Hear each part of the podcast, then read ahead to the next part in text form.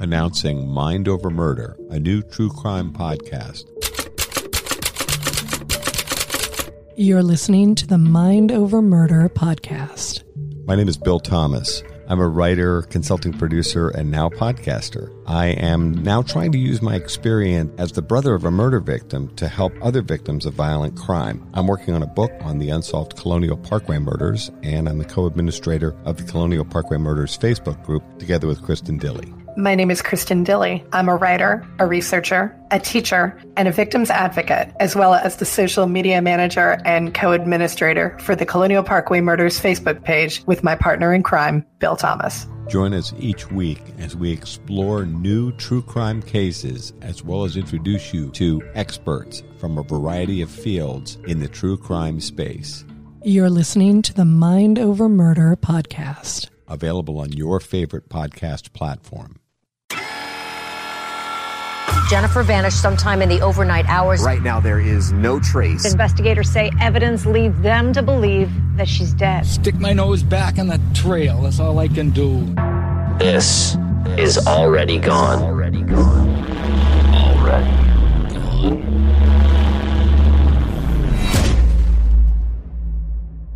In this week's episode, we're talking about the disappearance of Marilyn Renee Nicole McCown, also known as Nikki McCown which is how I will refer to her. Sunday, July 22nd, 2001. It was a normal day for Nikki. The 28 year old mother lived in Richmond, Indiana with her fiance, Robert Bobby Webster, and she was close with her large, loving family. That afternoon, Nikki went to the local laundromat to do laundry, and she didn't return home. She would never be seen or heard from again.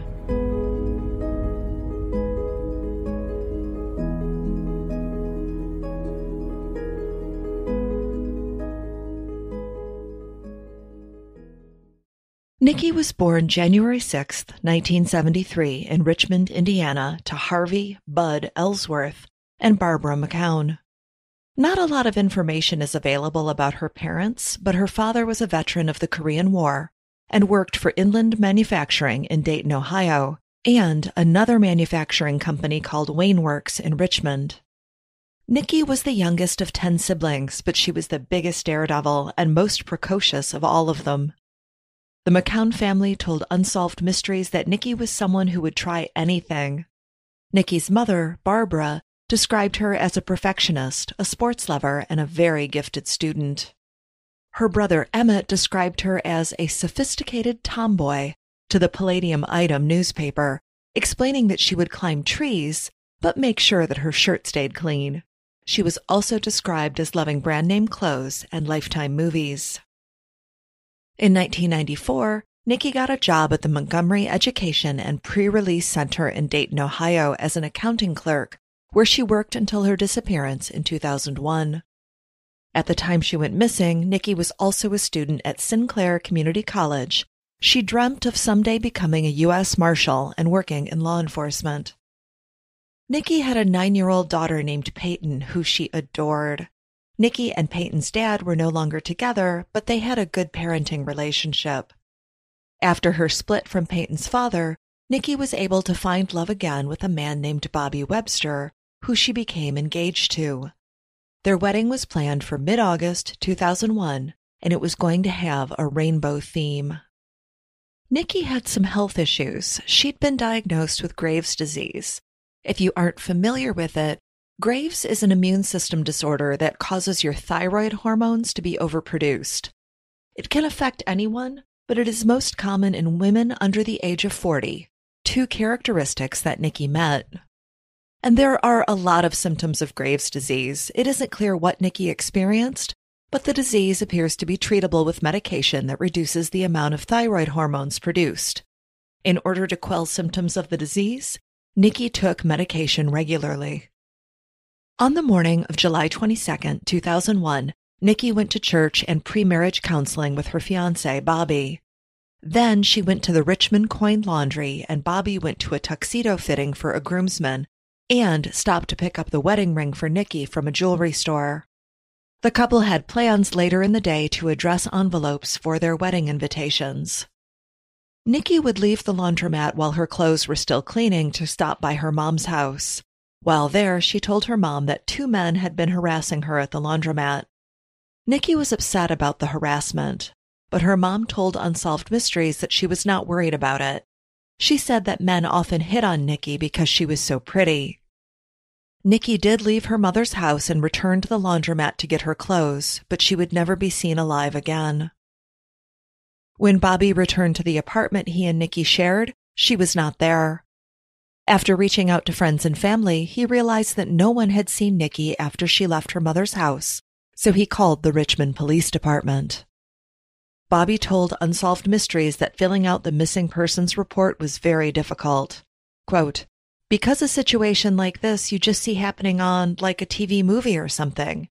You never really think in your wildest imagination you'd be in that situation until it really happens. And it's really confusing, really, he said. The Richmond Police Department wouldn't normally investigate a disappearance until 24 hours after the person goes missing.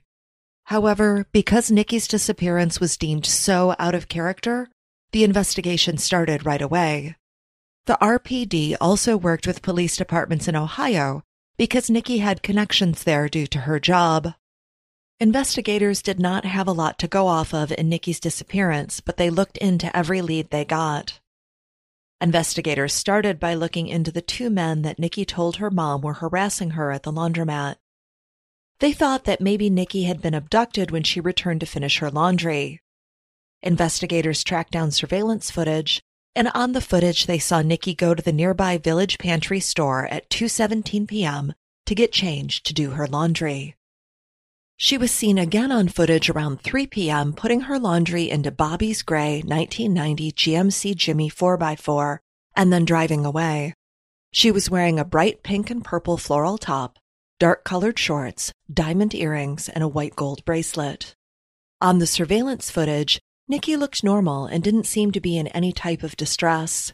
Detective Roger Redmond of the Richmond Police Department told 13 Investigates, quote, When she's leaving the facility there, I can tell she's under no duress whatsoever.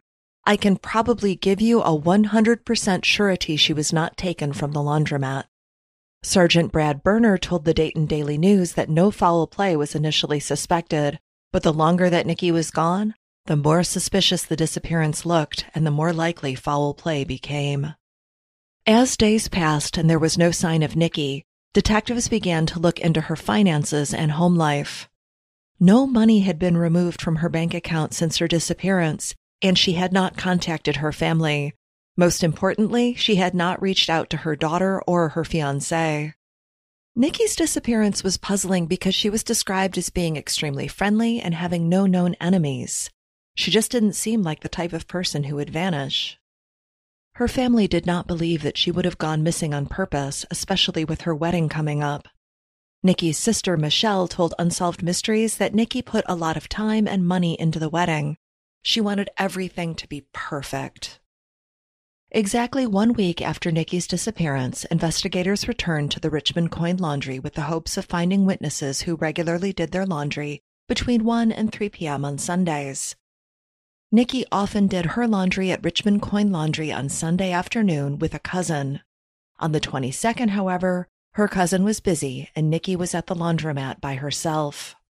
A few people reported seeing her that day, but they didn't provide any information that was helpful to the investigation. A lot of people called in tips, but none of the tips or leads panned out. A psychic gave information to investigators, and a relative of Nikki's who reported seeing a car in Indianapolis that looked like the gray GMC that was still missing, but all of these leads went nowhere. The missing car, the gray Jimmy, was a point of interest for investigators. Local police brought in the Indiana State Police to search for Nikki and the vehicle. They flew through the area in a helicopter looking for the car but couldn't find it. A ground search was also conducted in early August by volunteer groups, but they had no results. Nikki's family was told by police that the missing vehicle would have a lot of answers and they were determined to locate it. Ground searches led by volunteers continued well into September, but there was still no sign of the missing woman. Flyers with Nikki's face on them were put up all over Richmond by volunteers. Police Chief Bill Shake was stumped by the unusual nature of the case, saying that people just don't drop off the face of the earth. This case was the third daylight disappearance that Shake had worked on, but it was unique because there were absolutely no clues or leads to look into. The first major suspect in the case was Nikki's fiance, Bobby. He was looked at mainly due to his behavior after Nikki disappeared. Despite reporting her missing almost immediately, Bobby did some things in the beginning of the investigation that many people believed were odd. In what Bobby claims was an attempt to get money for the search and to buy a cell phone, Bobby canceled the wedding and demanded a full refund from the reception hall instead of just postponing it. He called Nikki's school and asked for her unused tuition money back. He also attempted to return the wedding band that Nikki had bought him, but was unable to. When asked about his behavior, 13 Investigates reported that Bobby said, I hadn't been to work in like two weeks, and I was just grabbing extra money that we had out there. He told Unsolved Mysteries that he was at the point where, quote, it doesn't matter right now. This wedding doesn't matter. Nikki's well being is what matters right now. Bobby had also taken and reportedly failed a polygraph exam. He had first refused to take it, but then he agreed. According to the operator of the polygraph test, Bobby failed a question in which he was asked if he had anything to do with Nikki's disappearance, and he said no. Bobby denies that he failed the exam and told Unsolved Mysteries that he and his attorney never saw the results of the polygraph. Eventually, interest in Bobby dropped, and investigators admitted that they didn't have any evidence connecting him to her disappearance. It's unclear when this happened because newspaper articles from the late 2000s still state that Bobby was a suspect. Nikki's sister Tammy, she believes that Bobby is innocent, telling Unsolved Mysteries, There's no way he could do this. He'd have to be the devil himself to be able to walk around here, still see us face to face. You know what I mean. Everybody has their limits. Nikki's mother, Barbara, however, wasn't entirely convinced of Bobby's innocence. She decided to keep Bobby close so that he would feel comfortable coming to her if he did have information about the disappearance. Bobby is adamant that he is innocent, telling Unsolved Mysteries. I don't know anything about Nikki's disappearance or whereabouts. I have nothing to do with it. I mean, I love Nikki more than I love myself. On July 31st, nine days after she went missing, a peace march was held in Richmond by Nikki's friends and family. This would be the first of what would be many marches and gatherings in order to draw attention to Nikki's case. On November 3, 2001, the break in the case that the McCowns had been praying for finally happened. Nikki's car was found in the parking lot at the Meadows of Catalpa apartment complex in Dayton, Ohio, 45 minutes away from her home in Richmond. The car was first noticed by police because a door was ajar. One of the door locks had been knocked in, the ignition had been tampered with, and the battery and stereo system were missing. The laundry that Nikki had been cleaning on July 22nd was still inside the vehicle. There were no fingerprints or other clues found on or near the car. And the Meadows of Catalpa was not just a random apartment complex in Dayton. Nikki's ex boyfriend, that would be Peyton's father, lived at the complex, and Nikki herself had lived there with him in 1997. Now, this ex boyfriend had an alibi for July 22nd, and he cooperated with the investigation, even giving DNA and fingerprints to the police while they continued their search. He was ruled out as a suspect. Investigators determined that the car had been at the complex for at least two weeks, but it wasn't paid much attention to by the residents. It was unclear if the car had been in the parking lot the entire time Nikki was missing, or if it had recently been placed there. Nikki's father, Bud, he believed that someone had been driving the car around and moving it between different parking spots. He was adamant that somebody had to have seen something involving the car and possibly Nikki. Investigators were also interested in witnesses who saw Nikki's car being driven. A coworker of Nikki's came forward and gave a reason for why Nikki might have driven the car to Dayton herself. She told investigators that she had talked to Nikki the day she went missing about beauty products that she could find in a store in Dayton. The store was located not too far from where the vehicle was found. A couple of items from the car were sent to a lab for DNA testing, but investigators did not have much hope that the results would give them anything they could work with. And they were proven right because the car did not tell them anything new. Even with all these strange connections, the car was not the missing puzzle piece that investigators were hoping it would be. When the car was found, it brought with it the realization that there was no new information about what happened to Nikki or where she was. In December of 2001, Detective Roger Redmond told the Dayton Daily News, I don't think she is alive at this time.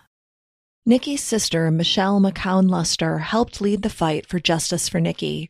She told the Dayton Daily News in 2002 that having similar facial features to Nikki was hard to deal with. Quote, We look just like twins. You see me, you see her. I go into stores where missing flyers are hanging up, and people take them down and say, Is that you? That makes me feel even worse. My best friend is out there somewhere, and she needs me. Michelle also told the newspaper that Nikki's daughter, Peyton, had been struggling since her mom disappeared. She moved in with the McCown family, but her grades dropped and the family found it hard to explain her mother's disappearance to the child. The McCown family's efforts to find Nikki included contacting the FBI, America's Most Wanted, President Bush, and every senator they could think of for help. In July of 2002, Detective Shake told the Palladium Item newspaper that police were focused on two individuals who worked with Nikki at the Montgomery Education and Pre-Release Center, but he did not reveal any further information about the individuals. Even as the investigation stalled, the McCown family still fought to spread word of Nikki's case across the country. They repeatedly reached out to major talk shows and investigation shows, and some of their efforts were successful. In the fall of 2002, a year after Nikki went missing, Unsolved Mysteries aired an episode on her. In 2010, Investigation Discovery's Disappeared featured an episode on Nikki in its second season. Both shows traveled to Richmond and interviewed Nikki's family and friends and investigators involved in the case. In May of 2003, the McCown family held a press conference to remind people of the case and to ask people to come forward with any information they may have. Detective Roger Redmond said at the time that the investigation had stalled out, but that a lot of progress had been made in the almost two years since Nikki went missing. A month before the two year anniversary of Nikki's disappearance, the Carole Sund slash Carrington Memorial Reward Foundation offered a $5,000 reward for any helpful information about Nikki's case. The Memorial Foundation is based in California and named in honor of Carole Sund, her teenage daughter Julie, and Julie's friend Silvina Pelosso, who were kidnapped and killed from Yosemite National Park in 1999. Reward money led to a conclusion in that case, which is why the foundation offers rewards to other families with the hope that more cases will be solved. The Foundation's efforts have led to arrests of 19 suspects in five different states. In the years after Nikki's disappearance, her family had to cope with her being gone, but also with the repeated hope of closure that finding skeletal remains brought. There were several skeletal remains found in the Richmond area, and the McCowns and the police tested them, but none of them were a match for Nikki. In October 2003, skeletal remains were found in Owen County, Indiana. The remains were determined to belong to a 5 foot 5 African American woman who had broken her nose at some point in her life. These remains were recovered from a wooded area near Spencer, Indiana. It was determined that the victim had been between 30 and 45 years old and had been dead for 18 months to three years. Bones had previously been found in Morgan County in March of 2003, and the McCowns sent information about Nikki to the Morgan County Sheriff to see if the bones belonged to Nikki, but nothing came of it. New remains were found in 2004, and the McCown family once again sent off information about Nikki, but the remains were not hers. In early November 2006, it was announced that the reward for information about Nikki's disappearance was increased to $100,000. The reward was offered by a Philadelphia businessman, Joe Mamana, and was set to expire on November 24, 2006. Unfortunately, the deadline came and went without any new leads. The new reward money brought more attention to her case, and that same month, a film crew from Geraldo at Large, aka Geraldo Rivera, visited Richmond to collect footage to be used on the show. And an important note to make when discussing the case of Nikki McCown is how it was reported. Nikki's case got a lot of media attention in Richmond and in Dayton, Ohio, because those were the areas that she was from. However, national coverage of her case was severely lacking, especially when compared to cases of other missing women at the time. Nikki vanished about the same time as Laci Peterson and Chandra Levy, two cases that got massive national media attention. In an article for the Dayton Daily News that discussed Nikki's case, a man named Roy Peter Clark was quoted about why Nikki's case got less attention than Laci's and Chandra's. Clark is the vice president of the Poynter Institute and said that, quote, it's better to be white, a young woman, and middle to upper class if you disappear and want to get and sustain national media coverage over the long run. Even though Nikki's case was featured on a few television programs, it still lacked the coverage that missing white women from middle upper class families receive. Nikki's sister Tammy told the Dayton Daily News that they tried to get Nikki's case to Oprah and to John Walsh, but that the shows turned down their request. After years of a slow moving investigation, 2007 brought some hope for a breakthrough and closure. Toward the end of 2007, a man named Tommy Swint from the Dayton, Ohio suburb of Trotwood was identified publicly as a suspect in Nikki's disappearance. Tommy worked as a corrections officer and a security guard at the Montgomery Education and Pre-Release Center in Dayton. This is the same prison Nikki worked at. Nikki's sister Michelle revealed that Tommy had given Nikki money and that Nikki viewed him as a big brother. She also told the Dayton Daily News that Tommy had been a suspect from the very start of the investigation. But just who was this person who had allegedly been a suspect from the very beginning? Tommy Swint was born in 1966 in Chambers County, Alabama. He described his childhood as one filled with racism and a lack of paternal love. But he also claimed that he was a celebrity at his high school because of his status as a sports star. In 1986, Tommy joined the Marine Corps and was stationed in Japan and Panama, but was discharged under less than honorable conditions for going AWOL and returning to Dayton, Ohio to stay with relatives. He was eventually arrested and taken to base in North Carolina in 1990. After his discharge, he returned to Dayton. Once there, he married a woman named Lisa. According to Tommy, he volunteered at homeless shelters and boys and girls clubs and spoke at high schools about self esteem. While he did not have a criminal record, he did have several civil judgments against him for not paying bills and committing traffic violations. The summer of 2007 flipped the entire investigation on its head when Tommy got a job as a police officer in Trotwood, Ohio. Less than two months later, he was forced to resign because he failed to tell the department that he was considered a suspect in Nikki's disappearance. These events led to Tommy's name being released in the media as a suspect in Nikki's case. There was a bit of confusion in the media reporting about what Tommy knew and what he told the police department. Tommy claimed he didn't know he was a suspect, but investigators in the case said he absolutely knew he was a suspect because he'd been interviewed multiple times and was asked to take a polygraph. Speaking about Tommy's time on the police force, Trotwood Public Safety Director Mike Etter said that the only way the city would have known about Tommy being a suspect in Nikki's case is if Tommy had told them.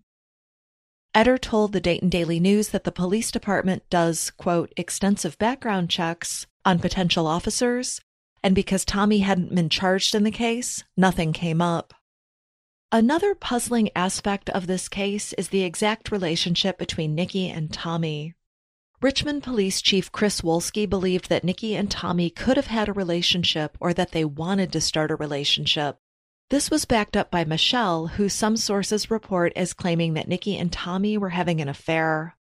Those sources report that Michelle came forward and revealed that on the day Nikki disappeared, Nikki had tried to call her multiple times. Michelle believed that she wanted to talk about an affair she was having with Tommy. There was something going on with Nikki, and she wanted to tell someone, Michelle told 13 Investigates. Michelle said that she had warned Nikki against the relationship and encouraged her to end it, telling 13 Investigates. I kept telling her, I don't know how many times I told my sister, quit taking from this man, and now she's missing and he's a person of interest. When asked about Tommy, Michelle told WDTN 2 News he was a womanizer. He was very controlling. No matter what Nikki's relationship to Tommy was, he was a suspect in her disappearance, and by 2007, everyone knew it.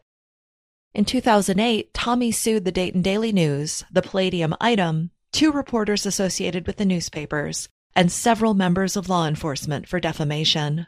He claimed that the defendants in the case, meaning the newspapers and the police officers, made false statements about him in connection with Nikki's disappearance. In August 2008, Tommy dropped the lawsuit against the Palladium item and some of the police officers.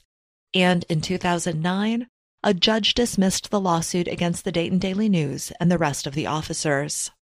After the public announcement of Tommy's name in 2007, Nikki's case once again went quiet. But as her case got colder, another case was heating up. In December 1991, 33 year old Tina Marie Ivory was found beaten and strangled to death in Dayton, Ohio. She'd been wrapped in a blanket that had been taped around her body. She was naked from the waist down, and her body was inside of two plastic trash bags, one over her legs and the other over her head and torso. Two other women were found dead the same week Tina was killed. All three women were African American, sex workers, and they were found beaten in the head. Authorities scrambled to find connections between the murders, but they ultimately did not believe the cases were connected. For 16 years, there were no suspects in Tina's murder, but in 2007, Dayton police got a tip telling them to look at Tommy Swint. One of Tommy's ex girlfriends was interviewed by police in 2008, and she stated, that Tina and Tommy used to date. In the same interview, she said Tommy kept a blanket in his car that looked like the one Tina's body was wrapped in. A blanket in the house that the girlfriend lived in also went missing about the same time, and witnesses identified the blanket from the crime scene as looking similar to the missing blanket. Antonia Starr, another ex girlfriend of Tommy's, told the Dayton Daily News that Tommy had threatened to kill her, her mother, and her son. The couple had started dating in 1996 and they had a daughter together. In 1998, Antonia got a temporary restraining order against Tommy due to the death threat. She told detectives that she had never met Tina, but that she believed Tommy was capable of murder. DNA was taken from six different points at the crime scene. Four of those points came from semen stains on the back of Tina's jacket, one from a semen stain on the front of the jacket, and the last came from blood on the blanket. Tommy was identified as matching the semen stains on the back of the jacket and as being a possible match for the blood stain. Two fingerprints found on the tape around Tina's body were also matched to Tommy. With this new DNA evidence, investigators visited Tommy's home, but when shown a picture of Tina and the blanket, he denied seeing the blanket or ever knowing Tina. When he was questioned for a second time months later, he again denied killing Tina. A DNA match for Tommy was discovered in November 2009, and police were able to indict him in February 2010. On February 3rd, Tommy was indicted by a grand jury, and police went to his house to arrest him. As officers approached his Phenix City, Alabama house, Tommy shot himself in the head and was dead when police got to him. WDTN News 2 reported that Dayton Police Detective Patty Tackett said, We knew that beyond a reasonable doubt. We knew for sure we had our right person. Were other states looking at him on possible missing cases and possible similar type cases with women? Yes, they were. Yes, they were. The death of Tommy Swint put major brakes on the investigation into Nikki's disappearance. Another detective on the case, Detective Michelle Miller, believes that Tommy was responsible for Nikki's disappearance. I'm 99% that he is involved in her disappearance. Not having him here does make it hard to find physical evidence, and without physical evidence, it's hard to prove a crime happened, she told WDTN 2 News. Even after the standstill that Tommy's death brought, the McCown family isn't giving up hope and they work hard to keep Nikki's case active. Nikki's sister Tammy still believes that Tommy is a person of interest in the case, and she's glad that Tina's family finally has some sort of closure. Michelle promises to keep fighting for her sister. I don't plan to give up. I will see this through. Nikki will have justice. In 2010, Nikki's mother told 13 Investigates, I just want her home. And if they've taken her and did something with her they ain't got to confess, just tell me where they laid her. Just tell me where she's at. In 2018, for an interview with WDTN 2 News, Nikki's daughter Peyton said, I wish more than anything that she could be here with us, but this is my reality now, and I've got to push forward and do what I can to keep my mom's memory alive. Peyton is now a mother herself. She has a six year old daughter named Nicolette in honor of her mother. Over the 21 years that Nikki has been missing, the McCown family has held several vigils and marches in Nikki's honor in order to bring attention to her case. They often hold their events at the Richmond Coin Laundry, the last place that Nikki was seen. In July of 2020, one day before the 19th anniversary of Nikki's disappearance, Nikki's mother Barbara passed away. Nikki's father passed away back in 2004 neither one of them ever learned what became of their youngest child. In an article in the Palladium item about the 20th anniversary of Nikki's disappearance, Peyton spoke about the loss she felt losing her grandmother.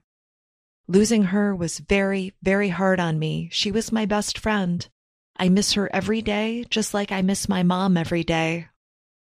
Peyton picked up the torch from her aunts and is determined to find answers about her mother especially after the passing of her grandmother. My grandma had to be laid to rest without knowing what happened to her daughter, and I made her a promise that I would do everything I could to bring those answers home. After Tommy Swint's death, there were no new breaks in Nikki's case. Nikki McCown is still missing. When last seen, she stood 5 foot 2 and weighed 115 pounds. She had light brown hair, brown eyes, and small scars above her left eye and on the right side of her face, as well as a scar on the top of her head and a large scar on her left lower leg.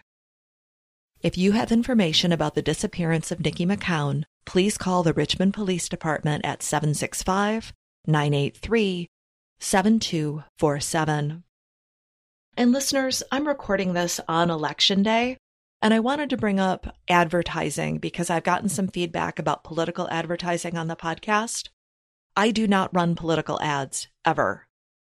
I choose ads that I speak, that I read out loud. Those are ads that I selected and agreed to do, like for BetterHelp or some of the feed drops that you hear. But if you hear an ad that's a drop in, like at the beginning of the podcast before the episode begins, my hosting platform chooses those and I tell them no political ads. But sometimes the political ads sneak in and it makes me very angry. In fact, it pisses me off because I'm interested in politics, but I need a break from it. And I don't want politics sneaking into my non politic time. So if you hear a political ad, I'm sorry. I didn't choose it. I didn't run it. I don't endorse it. It's not something that I would run on the podcast. In the weeks ahead, you're going to hear another feed drop, and the holidays are coming up. So I've got a holiday themed episode that's really dark. Um, that's something for you to look forward to. And then I'm not sure if I'm taking a break this year, maybe taking off December 15th or January 1st. You'll probably find out about the same time that I make the decision. As always, I appreciate you listening. I appreciate your support of the podcast. And please be safe.